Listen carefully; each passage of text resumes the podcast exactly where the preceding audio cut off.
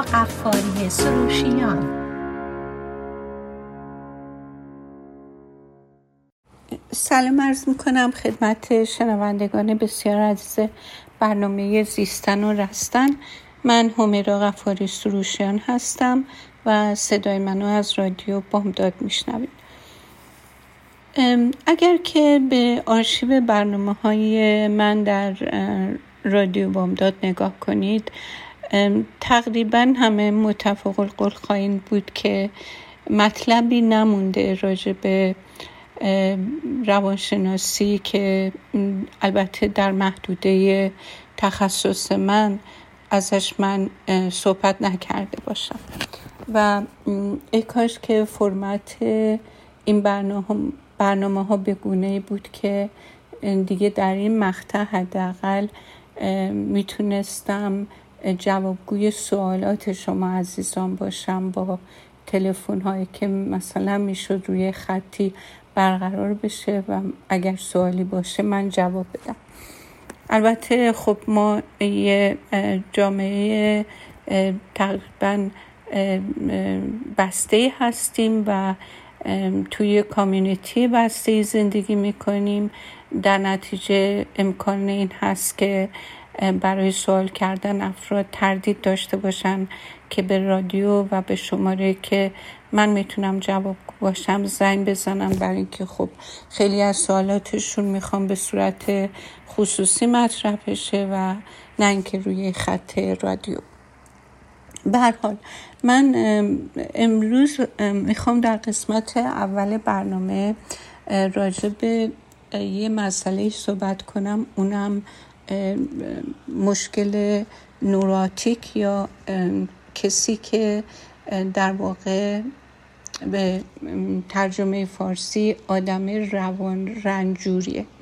اگر که باز توی آرشیو رفته باشین می‌دونین که من راجع به شخصیت انواع شخصیت شخصیت های صحبت کردم و شخصیتی که تقریبا متعادل معمولی نه که کامله و بدون نقصه ولی متعادل صحبت شده. و این رو هم اشاره کردم یادم میاد در یه برنامه که گفتم ما همه با یک خلق و خوی اولیه به دنیا میایم. که طبیعتمونه و ویژگی خاصیه که باهاش به دنیا میایم که وقتی که به, به این مسئله نگاه می‌کنیم می‌بینیم که یه مسئله فیزیولوژیکیه و ربطی هم به محیط نداره. حداقل در اون مقطعی که یه نوزاد به دنیا میاد. بعضی از بچه ها خیلی راحت ترن بعضی ها خیلی زود حساس و خیلی رنجورن و خیلی به مراقبت و التیام دادن و بغل شدن و نوازش شدن. البته نه اینکه بچه های دیگه به این صورت احتیاجی به نوازش و توجه ویژه ندارن. همشون دارن البته. ولی بعضی از بچه ها خیلی توی محیط تحریک پذیرن و به اونها ما میگیم که خلق و خوی تحریک پذیر و آسیب پذیرتری دارن. حالا ممکنه که محیط کم کم آنچنان رو در واقع آنچنان تر کنه. یعنی یه بچه که با این طبیعت به مرور با محیطی که براش فراهمه و دامن نمی‌زنه به شرایط رنجور بودن و تحریک پذیر بودنش کاملا از این ویژگی فاصله بگیره. ولی برعکس یا محیط می‌تونه شرایط رو بر این بچه بدتر بکنه. در صورت اونجا اشارم به این بودش که این ویژگی های خاصی که باش به دنیا بیایم. یه نوع یا یه برونگرا بودن یا موافقت یعنی خیلی با محیط خیلی با استقبال روبرو میشه. یا اینکه یک شخصیتیه که خیلی خودش رو می‌تونه نظم بده و یکیش هم همین روان رنجوری اگه چیزی جان انداخته باشم اینا فعلا به نظرم میاد حالا ما ببینیم روان رنجوری یعنی چی نوراتیک بودن یعنی چی؟ اولا که خب تعریفش کردیم گفتیم که اینجور رفتار نسبت به محیط استرس زیادی در واقع از خودشون بروز میدن. حتی موقعیت هایی رو که یه موقعیت روزمره و معمولیه و برای دیگران برای اونها خیلی سخت و غیر قابل تحمل و حتی تا حدی تهدیدآمیز باشه. بعد چیزهایی که پیش پا افتاده است برای دیگران ممکنه اینا رو هم نگران بکنه هم خیلی زود برنجونه. و وقتی که یه چیزی مشکل تو زندگی براشون ممکنه که احساس کنن که از پس هندل کردن یا مدیریت کردن این مشکل بر نمیان و در خودشون احساس ناامیدی بکنن. افراد روان رنجور یه ویژگی هم که دارن که میشه جز خصوصیاتشون به حساب آورد خجالتی بودنشونه. و عصبی بودنشونه احساس وحشت داشتن نسبت به چیزهایی که برای دیگران وحشت برانگیز نیست. تجربهشونه و پرخاشگری منفیگرایی که همون منجر به افسردگی میشه. و این یک حالت عاطفی مداومه که همه چی با یک عینک منفی تعریف میشه. این مسئله نوراتیک بودن و روان رنجور بودن در واقع چیزی نیست که ما بهش صفت بیماری بدیم. جز اون کتگوری نیست که ما بتونیم بگیم که این یک بیماریه. چون که یک طیفیه که ممکنه ما در این طیف بیشتر به طرف عادی بودن در واقع قرار بگیریم و بعضی موقع ها به طرف حساس تر بودن و مشکل داشتن.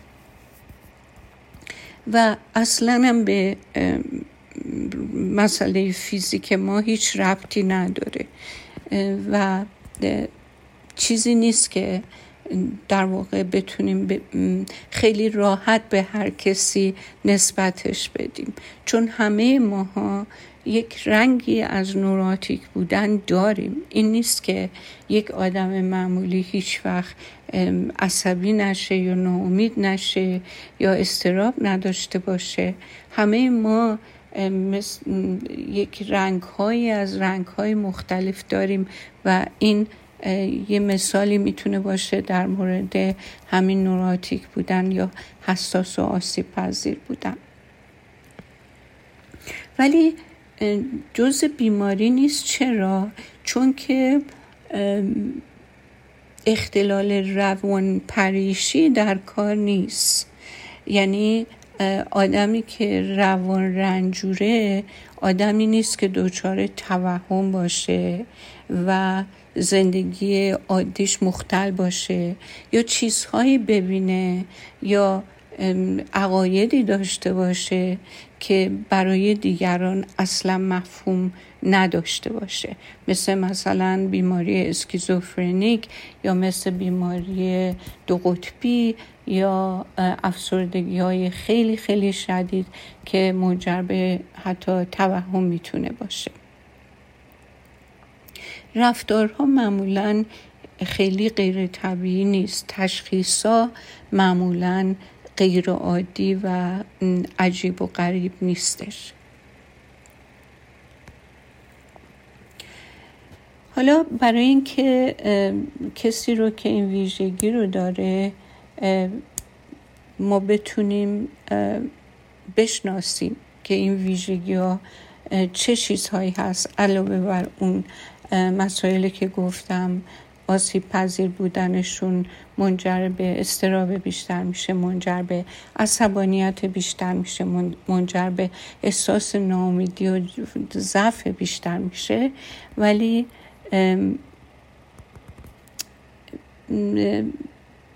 میشه گفت که بیثباتی هیجانی یک بیثباتی عاطفی رو میشه در افراد با اختلال نوراتیک دیدش. ولی در واقع اینجور آدم ها اندیشه منطقیشون و عملکردهای فردیشون دچار اختلال نمیشه. و این رو باید خیلی راحت با هر کسی که یه آثاری از نشونه های از یه سری ویژگی های این بیماری داره نمیشه به همه لقب نوراتیک بودن داد. این ممکنه که یک تجربه های قبلی هم تو زندگی بوده که احساسات خیلی زیادی رو در واقع موجب شده و الان این فرد با خاطره های اون مشکلی که پشت سر گذاشته و احساسات که اون زمان تجربه کرده زمان حالش با اون احساسات تداخل می‌کنه. مثلا الان یه نفر خیلی میترسه وقتی که یه سگی به سمتش میاد. خب بر ما مکسنس نمی‌کنه. حتی توی این البته استثنا هم داریم. خب خیلی سگها هستن که به افراد حمله کردن ولی اینجا یه جامعه که خیلی مردم از سگ وحشت تو نمی‌کنن و فراری نیستن. ولی مثلا شما فکر کنین که یکی که مورد حمله سگ قرار گرفته در گذشته احساساتی که تجربه کرده باهاشه و تجربه فعلیش با روبرو شدن با سگ می‌تونه تمام اون احساسات رو درش بر بیانگیزه و برای ما از بیرون عجیب جلوه کنه که چرا این فرد انقدر از سگ میترسه. و بعد اونطوری که روانشناسی تعریف می‌کنه و تحلیل می‌کنه. دو تا مسئله روانی یکی در خداگاه آدم و یکی در ناخداگاه آدم با همدیگه تعارض داشته باشن یا یه جوری در وجود آدم یه تقلایی یا یه کشمکشی بر ذهن خداگاه آدم با ذهن ناخداگاه آدم داشته باشه اینجور ویژگی های روان رنجوری رو نشون میده. باز هم تکرار می‌کنم روان رنجوری با روان پریشی خیلی متفاوته. روان پریشی شامل توهم و هزیانه ولی روان رنجوری به هیچ وجه اینطور نیست. و اون روان پریشی هم تازه می‌تونه علتهای دیگه داشته باشه که ممکنه ارتباط فیزیکی حتی و مثلا مثل تومور مغزی. این می‌تونه مثلا توهم به وجود بیاره یه اختلال و توموری که در مغز هست. یا همینطور که گفتم از افسردگی شدید بیماری اسکیزوفرنی و اختلالات دو قطبی. یا یا اینکه روان پریشی می‌تونه علتش استفاده از مواد مخدر متفاوتی باشه حتی الکل و حتی داروهایی که ابیوز میشه یعنی خوردنش به دستور دکتر انجام نمیشه بلکه زیاده روی در این مورد میشه که مثل یه دراگ ازش استفاده بشه. ولی اینجا یک چیزی رو باید خدمتون بگم که یه تحقیق زیادی شده روی تقریبا چهار هزار نفر سوژه که دیدن که کسی که روان رنجوره خطر مبتلا شدن به علائم روان پریشی رو بیشتر داره. تا یک آدمی که روان رنجور نیست. حالا انواع اختلالات روان رنجوری چه چیزهایی هستن؟ یکیش استراب داشتن. یعنی آدمی که همیشه در وجودش یک حالت نگرانی و استراب وجود داره که موجب میشه حتی در مواقع حملات پنیک بکنه و یا اینکه مثلا وقتی از یه چیزی مضطربه حتی دستش بلرزه یا عرق کنه.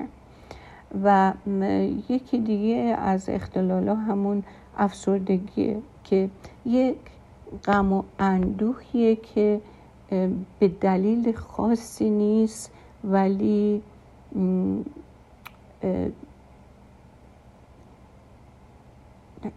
به طور مثلا با یه دوز پایین همیشه با این آدم هست. و این حالت غم و اندوه می‌تونه موجب بشه که شخص منزوی بشه یا اینکه تنها بمونه. یعنی نه اینکه ترک بشه ولی انقدر دور برش پر نباشه از آدمایی که می‌تونن این حالو براش بهتر بکنن. چون هم حالت روانی خودش دیگران رو پس می‌زنه. هم رفتارش می‌تونه دیگران رو پس بزنه. در هر صورت خیلی عجیب نیست که بگیم که آدمایی که خیلی روان رنجورن معمولا آدمای تنهایی هم هستن. و دیگه از ویژگی هایی که داره می‌تونم بگم که خیلی تشخیص این موضوع مشکله. به خاطر اینه که افسردگی یه مقدار باش هست استراب باهش هست و میشه مثلا کسی رو که افسردگی یا استراب داره به اشتباه روان رنجور قلم داد کرد. ولی تستایی هم هست که انجام میشه که میزان اگه نمره کم بیاره اون کس که این آزمون رو میده معلومه که خب کمتر روان رنجوره هرچی بالاتر باشه نمره به نظر میاد روان رنجوری بیشتری داره. حالا چه راه و چاهایی برای درمان این دارن که خب مثل هر اختلال بیماری دیگه مثلا شما اگه افسردگی داشته باشین حتما بهتون توصیه میشه که گفتار درمانی بدین داروی ضد افسردگی بخورین و همینطور مدیتیت کنین تنفس عمیق کنین و سعی کنین سیستم عصبیتون رو آروم نگه دارین. همین درمان در واقع برای آدم های روان رنجور و نوراتیک هم تجویز میشه هیچ فرقی نمی‌کنه.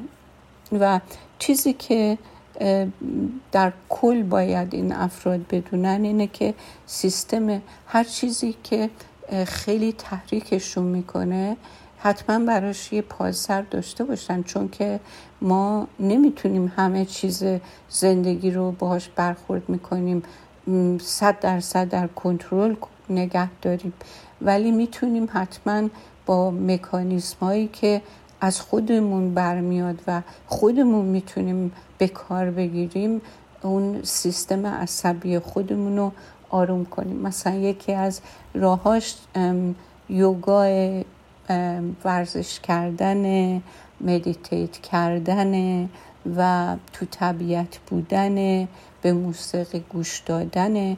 اصلا نمی‌تونیم بگیم که باید از استرس های زندگی اجتناب کرد. اصلا امکان نداره. مگر اینکه دیگه دست به هیچ کاری نزنی فقط بشین.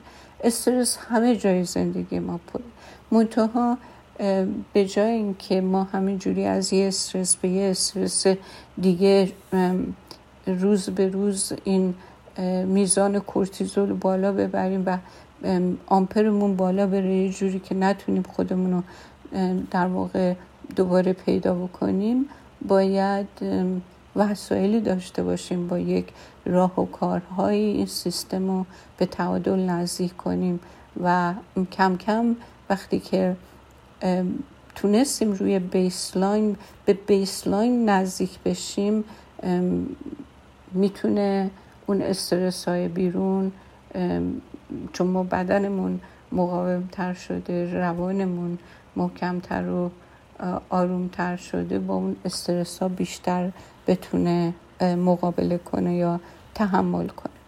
در صورت این قسمت اول برنامهمون بود با اجازتون میرم و برمیگردم و به یک موضوع دیگه می‌پردازم. با من باشید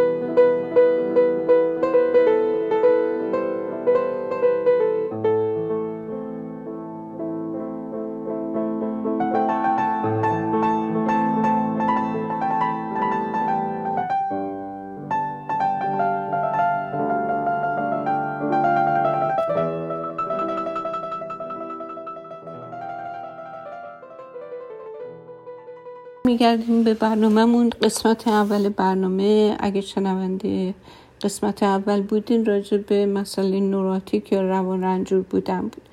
حالا من کاملا موضوع رو عوض می‌کنم و در این قسمت درباره مسئله خواب و بیخوابی صحبت می‌کنم که خیلی مهمه بهش توجه بشه و ندیده گرفته نشه به خاطر اینکه هم روی روان آدم و هم روی جسم آدم اثرات سوی می‌ذاره.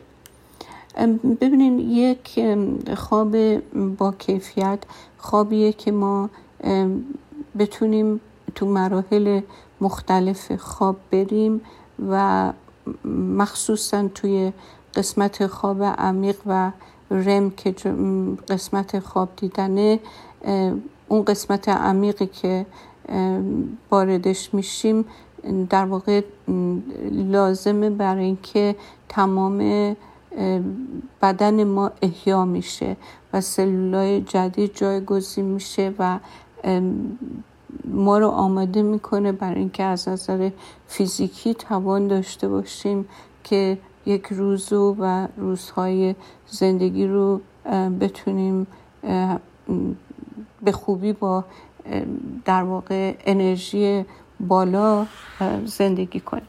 و مسئله خواب دیدنم که اون قسمت رمه اونم خیلی خیلی مهمه. دربارش مفصل صحبت کردم که اگر توی مرتبه رم برای مدت زیادی چند هفته پشت سر هم یک کسی رو در این مرحله از خواب بیدار کنم و نذارن که خواب ببینه دچار روان پریشی میشه. پس خواب مهمه کیفیتش مهمه و کمیتش هم مهمه. کسایی که خواب کمی دارن حالا به دلیل به هر دلیلی به دلیل کار زیاد به دلیل ساعت کاری خیلی نامنظم اینها دیر یا زود دچار مشکل خواب میشن. عوامل دیگری هم هستش که اینا رو سعی می‌کنم که چند تاشو برای شما بگم که شاید انشالله بتونه کمکتون کنه که کیفیت خوابتون بالا بره. مثلا یکی از دلایلش ممکنه که یه نفر به دلیل اختلال هورمونا مثل یائسگی مسئله مشکل خواب دیدن به خواب به خواب رفتن پیدا کنه. یا اینکه یه عوامل خارجی مثل سرصداهای مختلف تو محیط خیلی شلوغ ممکنه که خواب رو دیسترب کنه. خب ولی ما یک ساعتی بدنمون داره یه ریتمی بدنمون داره که اونو تا اونجایی که می‌تونیم نباید بذاریم مختل بشه. چون که از طریق این سیستم توسط سیگنال های نوری از چشم ما فعال میشه این ریتم که در واقع توی روز برای بیدار شدن ما احتیاج به یه هورمونی خاصی داریم که بتونیم بیدار شیم برای به خواب رفتن. بعد از اینکه آفتاب غروب می‌کنه یه هورمون دیگه است به اسم ملاتونین که اون باید فعال بشه. اگر که ما سیستم بدنمون از برنامه خارج بشه بعد از یه مدتی این مشکل خواب با کیفیت و با کمیت بالا دچار مختل اختلال میشه و ما در تمام طول روز احساس خستگی شدید می‌کنیم. بعضی موقع ها یه افرادی به من تعریف کردن گفتن که وقتی غذا می‌خورن چنان احساس خستگی می‌کنن که این احساس خستگی در واقع باعث چرتشون میشه. ولی وقتی میرن تو رخت خواب که بخوابن خواب به چششون نمیاد. اینا همه باید بررسی بشه و ببینیم که آیا ما از یه تغذیه سالمی برخورداریم و آیا اون املاح و ویتامین های بدن ما با مواد غذایی که می‌خوریم به بدن می‌رسه؟ آیا کمبود منیزیوم داریم؟ کمبود آهن داریم؟ کمبود ویتامین بی دوازده و ویتامین دی داریم که باعث این اختلاله یا نه؟ همه اینا به بررسی احتیاج داره به خاطر اینکه اگر ما ریشه و عامل یا عوامل بدخوابی یا بیخوابیمون رو بدونیم خب راه کارهایی هست که می‌تونه کمک کنه که واقعا برش چیره بشیم و بتونیم سلامت روان و سلامت جسم خودمون رو تضمین کنیم. یه مسئله دیگه که متوجه شدن اینه که کم آبی هم باعث احساس خستگی زیاد و خوابالودگی و همینجور سردرد میشه. خب همه راجع به کافئین می‌دونیم که باید مثلا کسی که حساس مشکل خواب داره از خوردن کافئین یا چای یا قهوه هر چیزی که کافئین داره بعد از یک ساعتی در روز اجتناب کنه تا مختل نشه خوابش. بعضی از مسائل البته من پزشک نیستم اینجا ولی چون که ما مسئله روان و جسممون در واقع تنگ هم عمل می‌کنه و رو هم اثر می‌ذاره.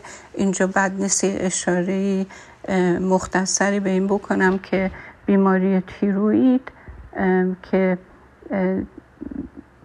در واقع به هم ریختگی نظم هورمون تیروید هم می‌تونه روی خواب ما اثر بکنه روی متابولیسممون اثر منفی بذاره و در ما باعث خستگی و کمخوابی یا حتی پرخوابی بشه. مسئله دیابت هم یکی از اون مواردیه که خستگی یکی از عوامل هشدار دهنده است که یکی مثلا میگه که اگه خیلی بدون وقفه اتش زیادی داری یا آب زیادی می‌خوای بخوری بعد نیست چک کنی ببینی دیابت نداشته باشی یا اینکه کسی که مبتلا به دیابته یکی از عواملی که به عنوان زنگ خطره می‌تونه خستگی مفرد باشه. که بعد از اینکه چک کنه اگر که دیابت باشه باید حتما بررسی بشه تا اینکه هم از بیماری جلوگیری بشه همین که پیشگیری یعنی پیشبینی و کنترل بشه همین که به خواب صدمه نزن یکی دیگه از چیزهایی که باعث میشه که کسانی که از بیخوابی رنج می‌برن با توصیه پزشک به کلینیک های خواب مراجعه کنن sleep apnea یا آپنه خوابه که در این مورد فکر می‌کنم تمام تحقیقاتی که لازمه انجام شده ولی خود کسی که در واقع این مشکل داره مگر اینکه همسرش یا کسی بهش اختار بده که تو در خواب مثلا برای انقدر ثانیه نفس کشیدنت قطع شد.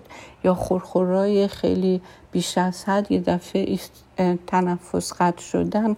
چیزیه که خود بیمار در کسی که این مشکل داره خودش متوجه نمیشه ولی این اتفاق باعث میشه که اکسیژن کافی به بدن و به مغز نرسه و می‌تونه خیلی خیلی خطرناک باشه چون که وقتی آدم با این حالت خوابالودگی بیدار میشه و می‌خواد رانندگی کنه یا اینکه کارای حساسی نشون بده می‌تونه مشکل به وجود بیاره و خود این مسئله اسلیپ اپنیا هم می‌تونه مشکلات خیلی زیادی به دلیل اون نوساناتی که در ضربان قلب اون کاهش سطح اکسیژن می‌تونه شرایط خیلی فیزیکی خیلی بدی رو به همراه داشته باشه. مثلا خون غلیظ بشه بیماری قلبی به وجود بیاد فشار خون بالا بره. برای همین وقتی که شما به یه پزشک داخلیتون مراجعه می‌کنیم و از مسئله بیخوابی و خوابالودگی در طول روز بهش اطلاع میدین معمولا سوالی که ازتون میشه اینه که آیا کسی طالا بهت گفته که تو در طول خواب خورخور زیاد می‌کنی یا اینکه نفست قطع میشه یا نه؟ برای اینکه اینا همه می‌تونن یکی از عواملی باشن که بیماری های مختلف رو به وجود میارن. بعد دیگه از چیزهایی که می‌تونه باعث بدخوابی و بیخوابی بشه یه عفونت های ویروسی حتی می‌تونه باعث این مسئله به هم ریختگی خواب و خستگی در طول روز باشه. یکی از چیزهایی که خیلی راجع بهش صحبت میشه اون سیندروم بیقراری پاه بهش میگن رستس لک سیندروم برای اینکه توی پا میلوله و به طور ناخودآگاه احساسی و یک ارجی یا تمایلی برای تکون دادن یا به هم مالیدن پاها رو موجب میشه.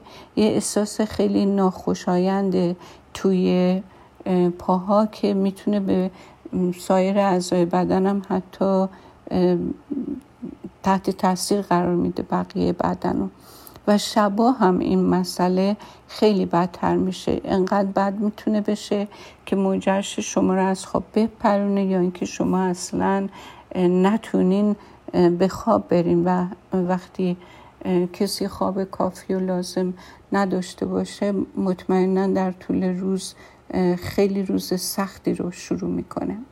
و برای این سیندروم که برای پای بیقراره داروهای مختلفی هست. حالا بعضیا داروهای گیاهی رو دوست دارن بعضیا دوست دارن که حتما دکترشون دارو رو بده. ولی هرچی از سیگار کشیدن و کافئین و الکل ما دوری کنیم.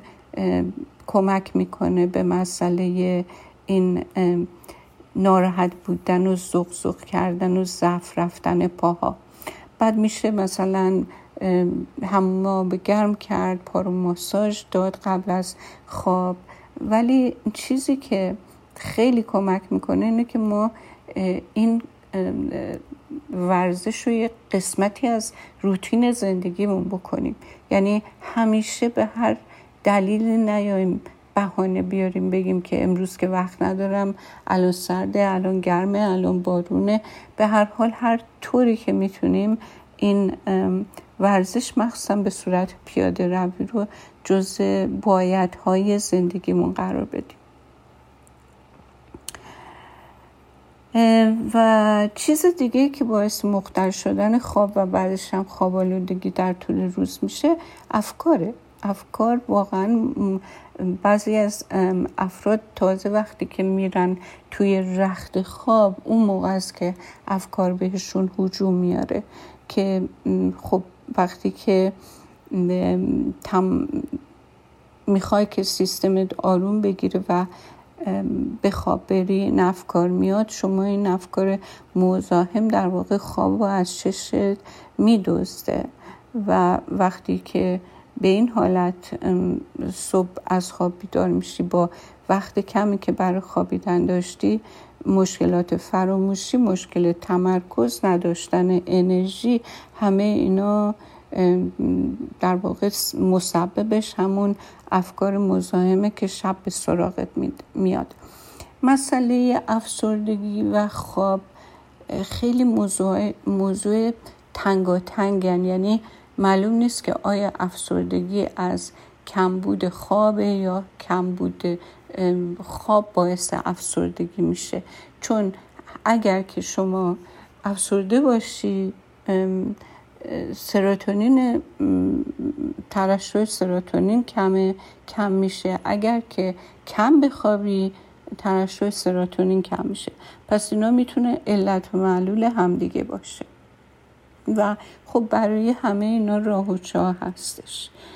وقتی که کسی احساس می‌کنه که افسرده هست نمی‌تونه همینجوری با بی تفاوتی ازش بگذره. چون اگر که این چاله رو ازش بیرون نیاد به قولی وارد این تبدیل به شاه میشه و این درست نیست که آدم خودش رو ندیده بگیره.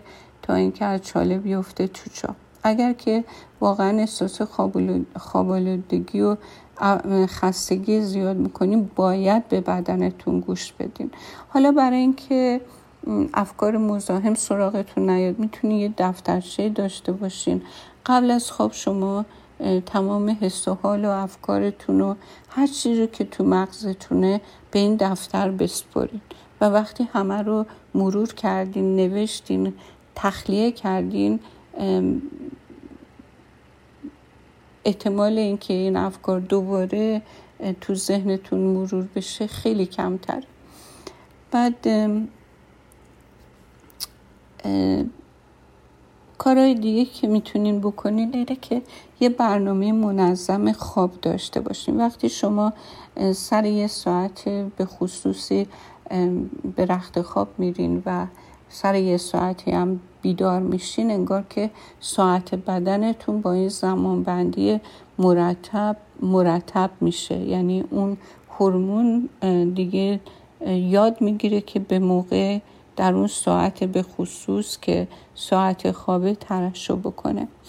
و قبل از اینکه شما بخواین به خواب برین اول باید شرایط خواب رو مهیا کنین. مثلا یه ساعت قبل از اینکه می‌خواین برین تو رخت خواب حتما دیگه تلویزیون رو خاموش کنین نورا رو کم کنین دیگه دستتون سلفون نباشه.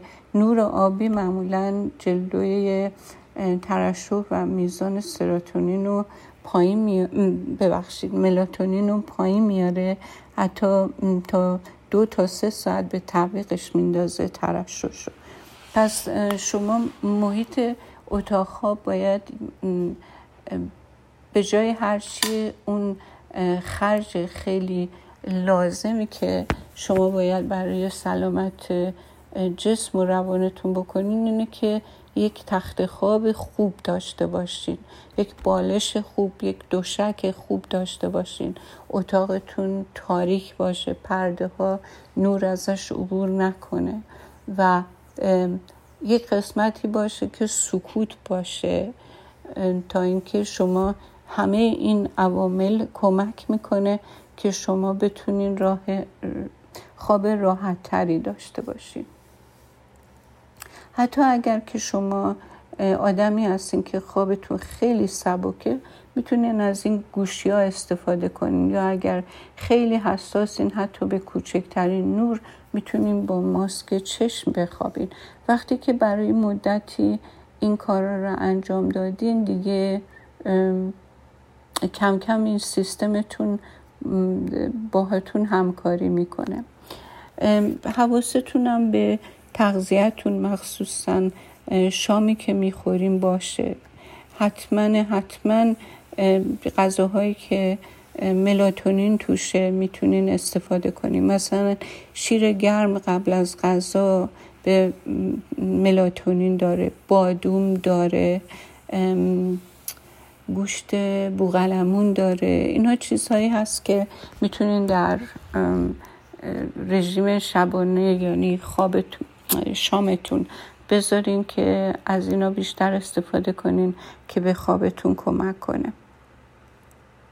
دیگه چیز خاصی بیشتری به نظرم نمی‌رسه. فقط چیزی که می‌تونم بهتون بگم اینه که اگر با همه این توصیه ها البته اگر عمل بکنین باز هم احساس کردین که این مشکل هنوز نتونستین تحت کنترلش بیارین.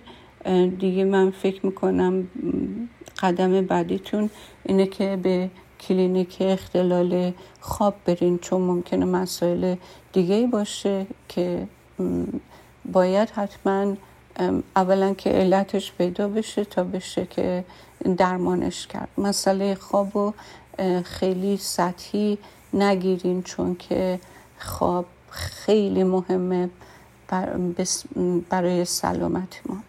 خب امیدوارم که این برنامه کمکتون کنه. شب خیلی خوبی بخوابید و شبهای خوبی بخوابید. تا هفته دیگه به خدای بزرگ میسپارمتون. خدا نگهدار.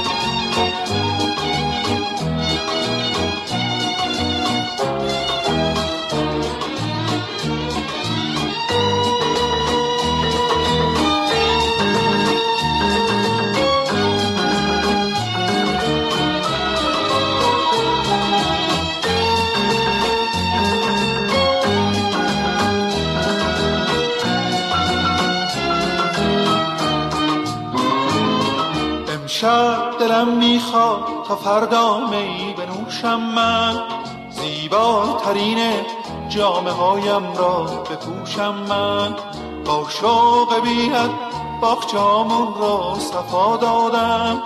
امشب تا می‌شد گل توی گلدون کجا دادم؟ بعد از جدایی ها آن بی وفایی ها فردا تو می آیی فردا تو می آیی بعد از گسستن ها آن دل شکستن ها فردا تو می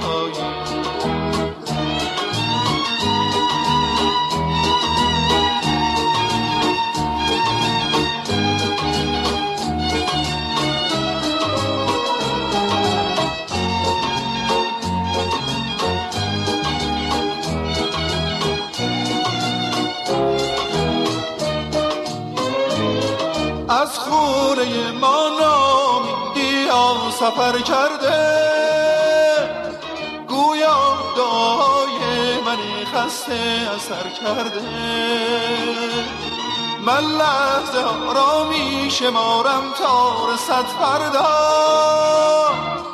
آن لحظه خوبه در آغوشت کشیدن ها بعد از جدایی ها آن بی وفایی ها فردا تو میایی فردا تو میایی بعد از گسستن ها آن دل شکستن ها فردا تو میایی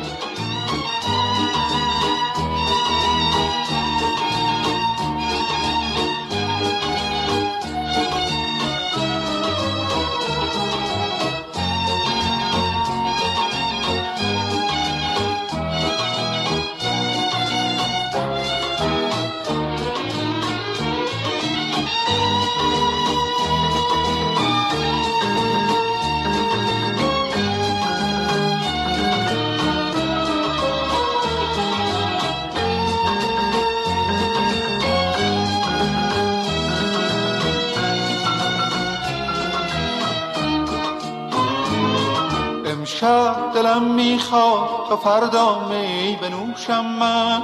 زیباترین جامعه هایم را بپوشم من. با شوق بیت باخچه هامون رو صفا دادم. امشب تا می‌شد گل توی گلدون ها جا دادم. بعد از جدایی ها آن بی وفایی ها فردا تو میایی فردا تو میایی بعد از گسستن ها آن دل شکستن ها فردا تو میایی